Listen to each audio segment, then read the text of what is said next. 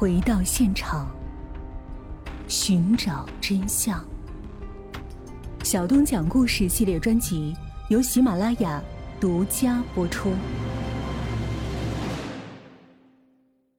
而许昕和郝维启则开始蹲点，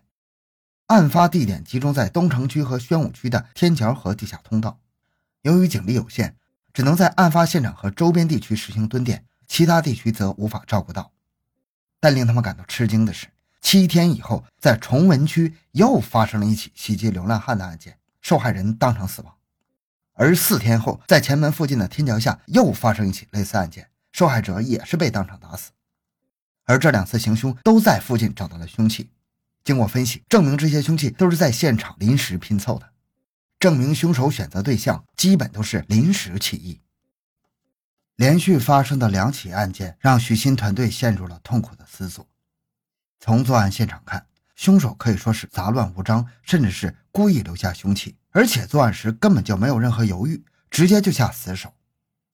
这和以往的连环杀手案件变现形式有很大出入，甚至可以说他不应该是一个正常人。经过深入分析，许昕团队认为，这次的凶手很可能是一个精神病患者。而且是处于狂躁期的精神病患者，因为只有不正常的人才能如此的无法无天，杀起人来毫不犹豫。而且多次作案之后，反侦查能力没有丝毫长进，现场还留下了太多的明显的线索。但与此同时，天津市却发生了两起和上次在和平区同样的针对盲流人员的凶杀案，造成一死一伤。天津警方对连续三起类似的案件却苦于没有线索，只能采取加强巡视、控制重点人口的方法。想在下一起案件发生前抓住凶手。北京市和天津市都是直辖市，连续在市区繁华地段出现凶杀案，让当地警方都非常挠头。而且这种案件在当时的政治环境下非常敏感，尤其是有上访人员被杀，更是引起了社会上的各种议论。在这种情况下，北京市公安局和天津市公安局分别将辖区内发生的系列案件上报国家公安部，这一下不得了。公安部立刻发现这七起案件的作案手段和侵害对象非常相似，于是由公安部牵头组织京津两家的公安局联合办案。两家联合办案之后，立刻就开始向各个周边省市自治区发出协查通报，询问他们是否发生过类似的案件。但经过调查发现，其他地区都没有发现类似的情况。经过许昕团队和天津警方的相关办案人员讨论，这个案件的凶手很可能是同一个人。而并案之后，他的身份就不大可能是一个有固定地盘的本地乞丐，而是一个流浪者或者拾荒人员，因而才可能在天津和北京之间来回流窜作案。同时，这个人还可能是个狂躁型的精神病患者。现在，两市的公安人员已经将这个人的作案特点进行了归纳整理。第一，侵害对象均是露宿街头的盲流人员，从身份上看，除两名是来京临时露宿街头的外。其余均为捡废品和上访乞讨人员。第二，作案时间有一定的连续性，作案时间的间隔一般为五天左右，且每次作案都是在子夜至凌晨五点之间。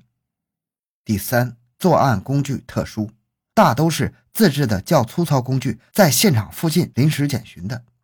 十一起案件中有七起使用的凶器是在木棍或木板条的一段，用塑料绳、麻绳或铁丝绑上砖头、水泥块制成的类似锤状物；有两起是用长约一米的木棍和木锤，直接用水泥块或锤状钝器物的各一起。第四，受害者在受害时所处的状态和被打击部位相同，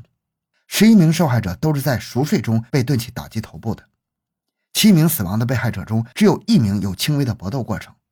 打击部位集中在头顶部，一般是五到七下，造成重度颅脑损伤。第五，作案地点集中在繁华地段，主要是车站、过街天桥、地下通道等盲流人员夜间栖息之处。第六，作案不计后果，反侦查意识不明显。十一起案件中有十起将作案凶器随手扔在现场，在三起现场提取到作案分子的足迹，其中两起相同。均为北京橡胶无厂产的波浪状的雨鞋足迹。第七，从作案动机上看，几起案件所侵犯的对象均是那些身无分文的盲流人员，图财动机不明显。同时，这些盲流来自四面八方，有的刚到北京就遇害，因私仇而杀人的可能性也不大。受害者除了一名老年女性外，其余都是男性，且年龄偏大，情杀的可能性也极小。根据以上案件的特点分析，专案组认为精神病杀人的可能性很大，同时不排除盲流人员之间进行报复杀人。吃透案情之后，两地的公安局开始了针对性的布置。第一，考虑到盲流人员内部犯罪的可能性较大，对于那些来京乞讨、上访露宿街头的人员，逐一进行调查。该遣返的遣返，该收容的收容，既可以保护他们，也可以了解这些人的具体情况。天津市也开始对这些人员进行挨个排查和遣返。第二，扩大巡逻控制的区域，本着布口袋打现行的策略，北京警方把力量重点放在组织警力进行巡逻控制上，由市局刑警处牵头，组织崇文、宣武、东城等分局的刑警、治安联防队员六百多人，从晚上十二点到次日凌晨，以两站一线。两站指的是北京站和永定门，一线是北京站前门、永定门站等发案地点为中心，对外地人员可能露宿的街道、地下通道等全部进行控制。而天津市也在和平区附近派了大量人手进行蹲守，争取在案犯再次作案时将他擒获。功夫不负有心人呐！一九九零年六月五日凌晨一点。在宣武区北纬路农贸市场内，一个拾荒人员受到歹徒的袭击，他的惨叫声引起了附近巡逻干警的注意。干警赶到现场，发现歹徒是一个年纪很大的老头。许鑫他们很快赶到现场，经过比对，其脚穿的雨鞋的足迹与发生在北京天桥和天津和平区的两起案件现场足迹完全相同。至此，这个作案十二起、杀死七人、重伤五人的杀人狂魔终于被抓获了。现在终于可以揭开这个杀人狂的庐山真面目了。孙长友，男，五十八岁，安徽省怀宁县农民。一九七七年与村干部闹矛盾，因其妻子劝阻，恼羞成怒，将其妻重伤致死，被判刑十五年。服刑期间，因怀疑有人故意欺负他，事事与他作对，又打死一人。一九八一年，经安徽省阜阳地区精神病院鉴定为患有精神分裂症。并于1986年保外就医，1988年流浪来京，长期露宿街头，以捡废品为生。将孙长友抓获之后，经北京市康安医院司法精神医学鉴定科检验鉴定为患有精神分裂症，也就是妄想症。其病症具体表现为：第一，病史时间长，一直未得到治疗，已经顽固成性了。孙在中年时就表现出有一定的精神障碍。据其子孙敦杰说：“我父亲年轻时很固执。”说话办事和别人不一样，服刑时表现的时而胡言乱语，时而沉默寡言，性格孤僻暴躁。一九八六年保外就医后，病情未见好转，曾经因为上户口问题多次纠缠当地政府机关，并以此为借口来京上访，先后三次被遣返回乡。由于孙长友长期过着这种衣食无着、精神压抑、社会适应严重不良的生活，其原有的精神分裂症日益加重，出现了幻觉、幻想性妄想等症状。这种妄想观念不断深化，其内容越来越脱离现实，越来越显得荒谬离奇，而本人对此却坚信不疑，毫无自制力。第二，感知障碍和思维障碍是孙长友实施杀人活动的病理基础。孙的感知觉已经发生了严重的障碍，已经不能正确的反映客观世界。他说：“那天夜里，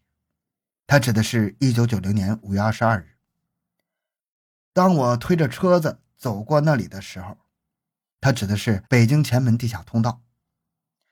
看见一个穿着夹衣服的女人在睡觉，一条两尺多长的青龙蛇精贴在他身上，发着绿色青花光。据孙讲，其他几个受害者在受害时也都是身上有青龙蛇缠绕，发着荧光。孙的思维障碍比较牢固，联想散漫，思维荒谬，逻辑倒错。他说：“我是月亮上负责斩龙的，由于受病理性感知觉障碍、思维障碍的支配。”孙长友已经丧失了对自己行为的辨认控制能力，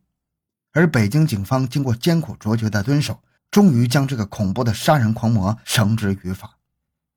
精神病杀人在整个杀人案件中所占的比例并不大，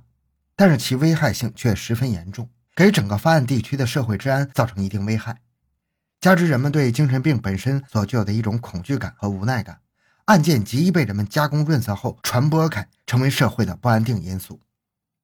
个别人由于社会适应性差，易产生一定程度上的心理障碍；严重者则会在不能自控的情况下伤及无辜。在社会治安综合治理中，加强对精神病杀人的研究和防范，有着极为重要的社会意义。好，这个案件讲到这里。小东的个人微信号六五七六二六六，感谢您的收听，咱们下期再见。